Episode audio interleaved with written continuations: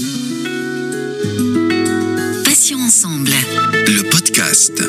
Bonjour à tous, soyez les bienvenus. Céline avec vous sur Patients Ensemble où nous recevons des associations, des malades ou anciens malades, des experts ou encore des professionnels de santé. Et aujourd'hui, je reçois le docteur Hélène Sénélard. Elle est oncologue cancérologue à l'ICO, l'Institut de cancérologie de l'Ouest, à Nantes. Et ensemble, nous allons parler du projet Picture. C'est une étude qualitative exploratoire pour mieux comprendre l'expérience vécue par les patients lors d'un diagnostic d'une tumeur neuroendocrine. Docteur Sénélard, bonjour, bienvenue. Et puis surtout, merci d'avoir accepté cet entretien pour Patients Ensemble. Merci à vous. Alors, docteur, pourquoi les tumeurs neuroendocrines, autrement appelées TNE, sont des tumeurs complexes, euh, différentes des autres cancers? Alors en fait, ce sont des tumeurs assez rares et, et pour tout dire assez méconnues. Euh, donc euh, euh, rien que par ce côté-là, elles, elles, sont complexes pour les patients et pour un certain nombre de, de nos confrères. En fait, c'est des, des, tumeurs qui ont en commun de se développer à partir de, cellules très particulières on appelle ça des cellules du système neuroendocrinien. Et en fait, ces cellules, elles se trouvent dans tout l'organisme. Donc en fait, ces tumeurs, elles peuvent naître un peu partout dans l'organisme et elles ont en commun la particularité de pouvoir fabriquer des hormones. Euh, donc ça, c'est très particulier. Il y a peu de cancers qui sont capables de fabriquer des hormones et ça leur donne euh, bah, une dangerosité peut-être un peu particulière, mais en tout cas euh, des effets particuliers. Et puis elles sont également complexes parce que pour le moment, eh bien, on n'en connaît pas les facteurs favorisants. Euh, en dehors de très très rares cas de maladies familiales qui peuvent prédisposer, mais l'immense majorité de nos patients, eh bien, on ne sait pas quelle est la raison de la survenue de ces tumeurs. Quel ressenti cela engendre-t-il notamment pour le patient, docteur? Eh bien, alors les, ressentis, ils sont extrêmement variables parce que les patients que je prends en charge pour ces tumeurs-là euh, ont, eux-mêmes des profils qui sont très variables. J'ai des patients jeunes, j'ai des patients beaucoup plus âgés, euh, j'ai des patients chez qui les tumeurs vont être découvertes par hasard parce qu'on fait d'autres examens, d'autres au contraire qui vont avoir beaucoup de symptômes en rapport avec euh, avec la tumeur ou avec euh, avec justement la sécrétion d'hormones. Et puis euh, ces patients-là, en fonction de la manière dont la maladie se présente, bah, ils vont être ils vont être choqués, ils vont souvent être très anxieux. Et il y a une des caractéristiques très particulières, c'est que souvent ils ont cette impression d'une double peine. C'est déjà très compliqué d'affronter un diagnostic de maladie, un diagnostic de cancer. Hein, quand on vous envoie voir un cancérologue, c'est très chargé sur le plan émotionnel. Mais en plus, on leur dit que c'est une tumeur rare, que souvent euh, les médecins qui sont passés avant nous disent ben on la connaît pas bien. Et donc il y a ce sentiment de double peine qui est très très particulier, je trouve, pour les patients et les familles qui affrontent la, la tumeur neuroendocrine. Et puis parfois il y a du soulagement parce que c'est des tumeurs qui sont pas faciles à trouver. Et en fait, certains patients, il y a eu une errance diagnostique assez longue. Ils ont des symptômes bizarres depuis des fois des années sur lesquels personne n'a su mettre de diagnostic. Et des fois, alors c'est paradoxal, mais enfin on a trouvé ce que c'était. Et là, il y a, il y a du soulagement. Et qu'en est-il du ressenti du médecin? Alors le ressenti du médecin, euh, ben, ça dépend du, du médecin. euh, il y a des confrères pour qui euh, ce diagnostic va, va plutôt générer de la difficulté parce que comme ce sont des, des, des tumeurs peu fréquentes, pour lesquelles les, on va dire, les avancées en matière de traitement sont assez récentes.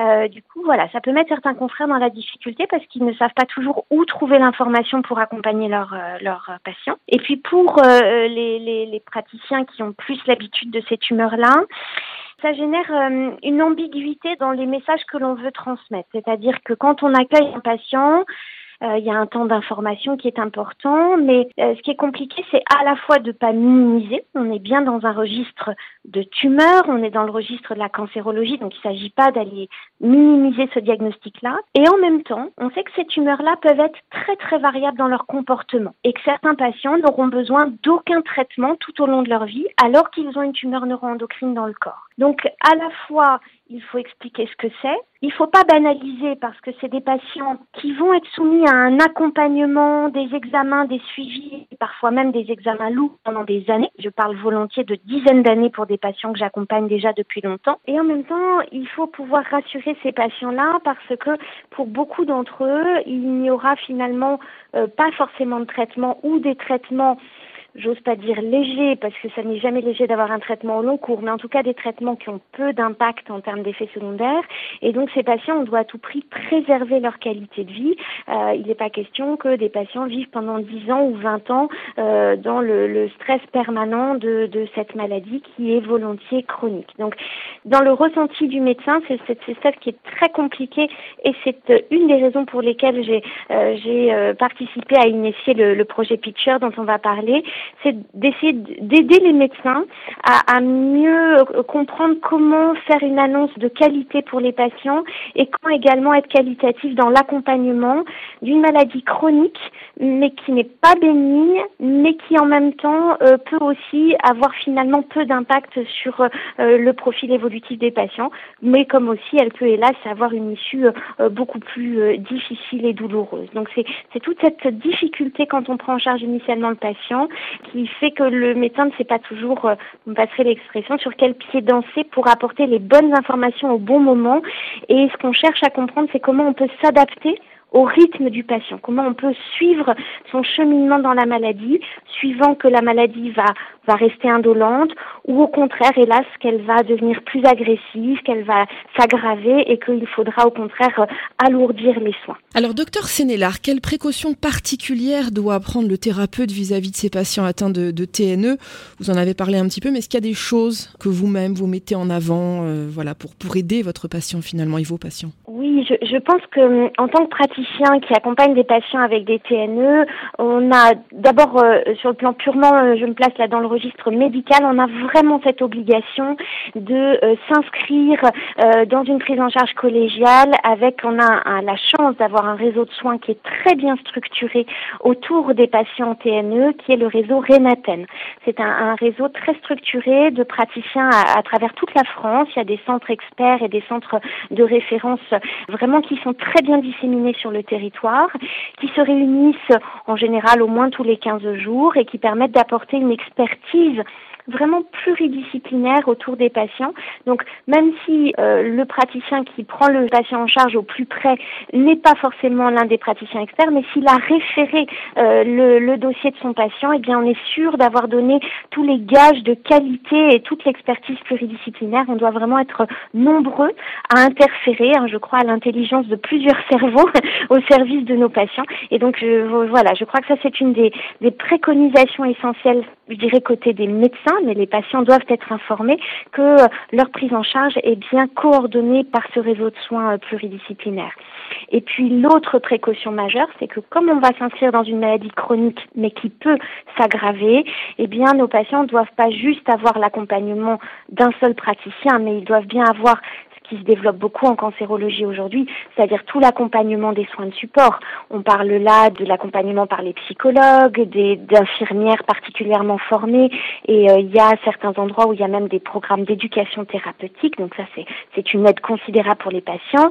On doit être en lien avec le médecin généraliste, on doit lui apporter de l'information également dans, dans nos échanges, dans nos courriers, pour que lui-même soit euh, à même de répondre à son patient. Et puis il y a bien sûr hein, toutes les associations que vous connaissez, que vous soutenez, euh, que vous défendez nous, on va particulièrement parler ici de, de l'APTED, qui est l'association euh, euh, des patients qui sont euh, porteurs d'une tumeur neuroendocrine.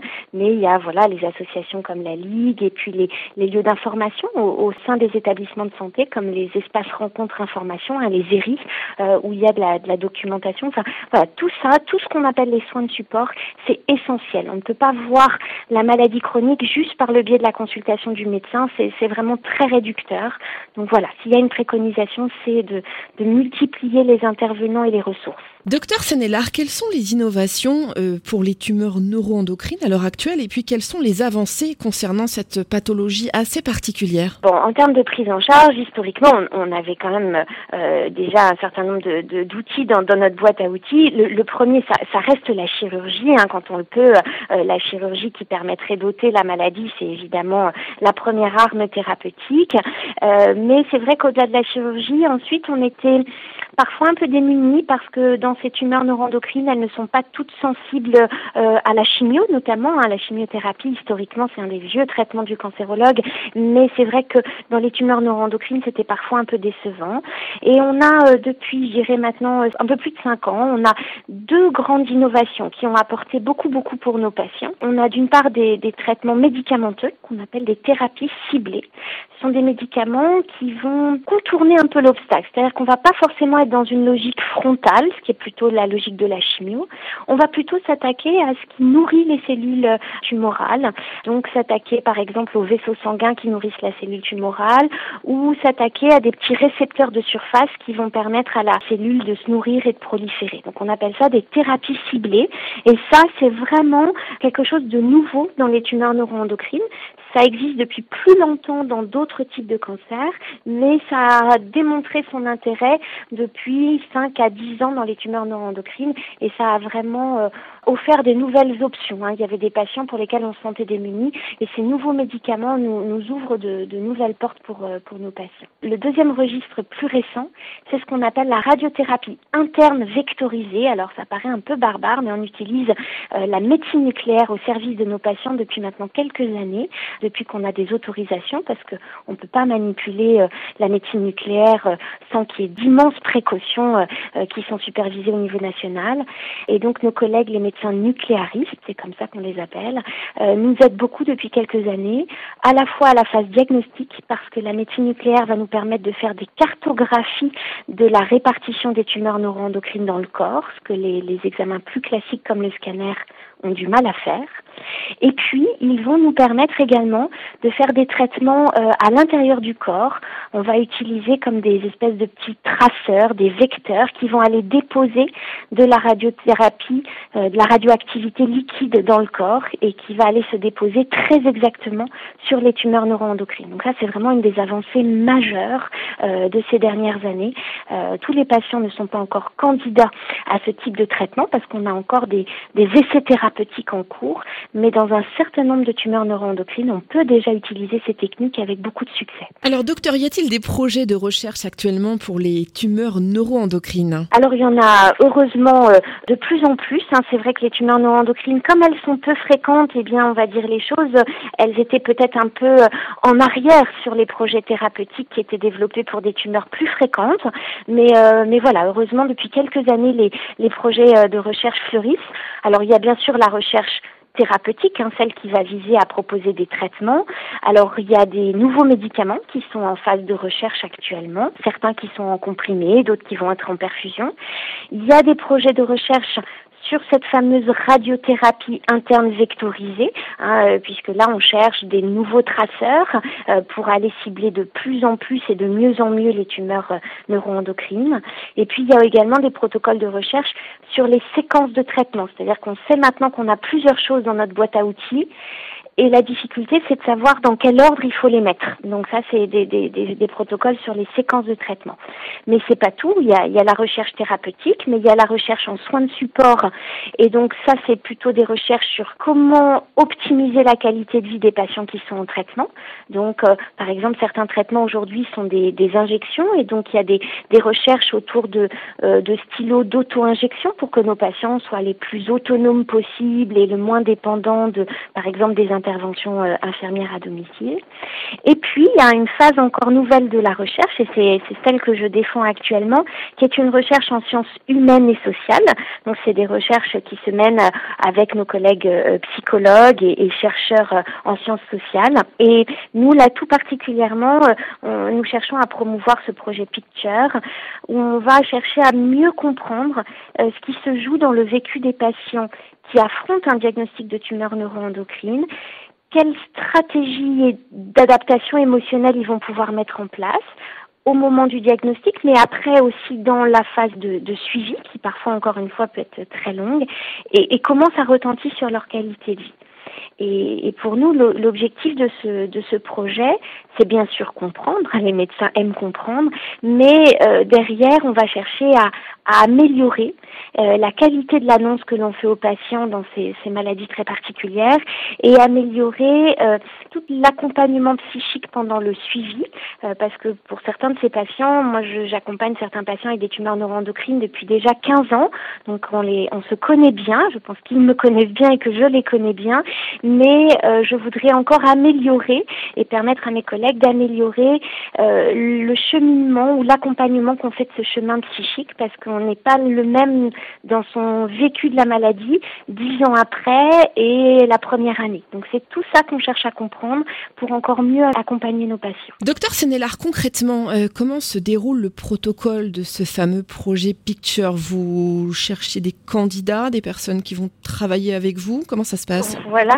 Alors euh, pour l'instant, on est dans la, phase initiale. Alors euh, on a déjà quelques candidats dans, ma patientèle, des patients qui vont accepter de nous aider à déterminer les premières questions, on va dire, puisqu'après le déroulé, et là on, recrutera plus largement euh, euh, des, des, patients, on fera des appels à candidature au sein du réseau, euh, ça va se dérouler sous forme d'entretien dirigé avec un psychologue. Le principe d'un entretien dirigé, c'est qu'il y a quelques questions phares qui vont nous permettre quand même d'obtenir dans chaque entretien un petit peu la même tonalité, mais qu'on laisse quand même une large part à l'expression individuelle du patient, qui sera enregistrée sur des entretiens, on vise des entretiens d'à peu près d'une heure, qui seront enregistrés pour être intégralement euh, analysés, c'est-à-dire qu'on souhaite pouvoir analyser le type de thème que les patients vont, spontanément euh, mettre dans l'entretien, mais également euh, reconnaître des mots qui pourraient être communs à nos différents patients. Hein, il existe aujourd'hui des, des, logiciels qui sont capables d'analyser le discours d'un patient et de nous dire si le mot, par exemple, colère ou le mot détresse est utilisé euh, plusieurs fois et combien de fois au cours d'un entretien. Et puis euh, d'analyser aussi euh, comment est-ce que c'est dit. Est-ce que c'est beaucoup de tristesse qui vient teinter les, le, le, discours ou est-ce que c'est par exemple de la culpabilité? Donc vous voyez comment comment est teinté le, le, le récit du patient. Les thèmes, le contenu en termes de mots répétés et, et l'émotion qui, qui est générée par l'entretien dirigé. Voilà comment ça va se passer. dès qu'on aura euh, affiné cette première phase avec mes, mes patients euh, tests qui ont accepté de nous guider sur les, les quelques questions qu'on posera pour l'entretien dirigé. En l'état actuel des choses, docteur, peut-on donner de l'espoir aux malades en disant qu'on peut guérir euh, quand on est atteint d'une TNE Certains patients vont guérir indubitablement de leur TNE. D'autres patients vont vivre longtemps avec une TNE qui va pas forcément les embêter beaucoup, si ce n'est qu'il faudra venir nous rendre visite régulièrement. Et puis, hélas, il y a quand même malheureusement des patients qui vont affronter euh, des tumeurs neuroendocrines agressives, violentes, euh, qui se dispersent dans l'organisme. Et hélas, on va perdre certains de nos patients avec les tumeurs neuroendocrines. Donc c'est ça qui fait toute la particularité de cette maladie, hein, à la fois de, de patients qu'on accompagne pendant des dizaines d'années et, qui vont euh, au fur et à mesure nous apporter des photos des enfants, des petits-enfants avec une maladie qu'on va contrôler, surveiller, et puis à l'inverse d'autres maladies beaucoup plus sévères euh, sur lesquelles, oui, on a augmenté l'espérance de vie, mais pour lesquels la guérison est encore difficile à obtenir. Donc guérir, oui, et pour une grande majorité de nos patients, mais hélas pas encore tous nos patients, et la recherche reste indispensable. Alors justement, docteur, vous avez besoin de fonds pour mener à bien vos recherches. Euh, comment peut-on vous joindre euh, un mécène, un milliardaire, euh, souhaite, ou même pas un milliardaire d'ailleurs, si quelqu'un de généreux souhaite vous faire un don? Oui, alors bien sûr, hein, la, recherche a, a, besoin de fonds, c'est vrai pour les tumeurs neuroendocrines, évidemment pour tous les autres cancers, mais c'est vrai que la tumeur neuroendocrine endocrine est peut-être parfois un peu oubliée parce qu'elle est moins fréquente. Donc évidemment, je vais plaider aujourd'hui euh, la cause de la tumeur neuroendocrine. Alors, euh, je dirais, il y a, euh, je vais donner principalement deux, pistes. Il y a d'une part l'association de patients dont on a parlé, un LabTED, qui peut recueillir des fonds qui vont être répartis sur un certain nombre de projets de recherche. LabTED coopère beaucoup avec le groupement auquel j'adhère qui s'appelle le GTE, qui est le groupement d'études des tumeurs endocrines. Et LabTED nous aide beaucoup à, à, financer un certain nombre de nos projets de recherche avec des bourses d'études pour un certain nombre de doctorants. Donc ça c'est vraiment euh, un lien à privilégier. Après, à titre plus personnel, au sein de mon institution, au sein de, de l'ICO, euh, on peut euh, adresser des dons via notre coordinateur des dons qui s'appelle Christophe Mouillet. Je pourrais vous, donner l'adresse mail, mais c'est tout simplement christophe.mouillet, M-O-I-2-L-E, ico.unicancer.fr. Et donc les fonds seraient adressés plus directement à l'Institut de cancérologie de l'Ouest. L'information est bien passée. Docteur Hélène Sénélar, merci infiniment d'avoir accepté de participer à cet entretien. Je rappelle que vous êtes oncologue cancérologue à l'ICO, autrement dit l'Institut de cancérologie de l'Ouest, c'est à Nantes. Et vous êtes venu ce matin, malgré votre travail, donc je vous en remercie doublement, nous parler du projet Picture. C'est une étude qualitative exploratoire pour mieux comprendre l'expérience vécue par les patients, notamment lors d'un diagnostic d'une tumeur neuroendocrine. Merci docteur et à bientôt. Merci à vous, à bientôt. Merci à tous, chers auditeurs et auditrices, pour votre fidélité. On va se retrouver mardi 9h pour un nouveau podcast, un nouvel invité et puis un nouveau thème, bien sûr. Je vous rappelle que désormais, vous pouvez retrouver nos podcasts deux fois par semaine, les mardis et jeudis, en ligne dès 9h sur patient au pluriel-ensemble.fr, mais également sur les plateformes de téléchargement Spotify, Ocha, Deezer, Apple et Google Podcast. Passez une bonne journée, je vous dis à très bientôt, puis d'ici là, prenez soin de vous et des vôtres. Salut. Passions ensemble. Le podcast.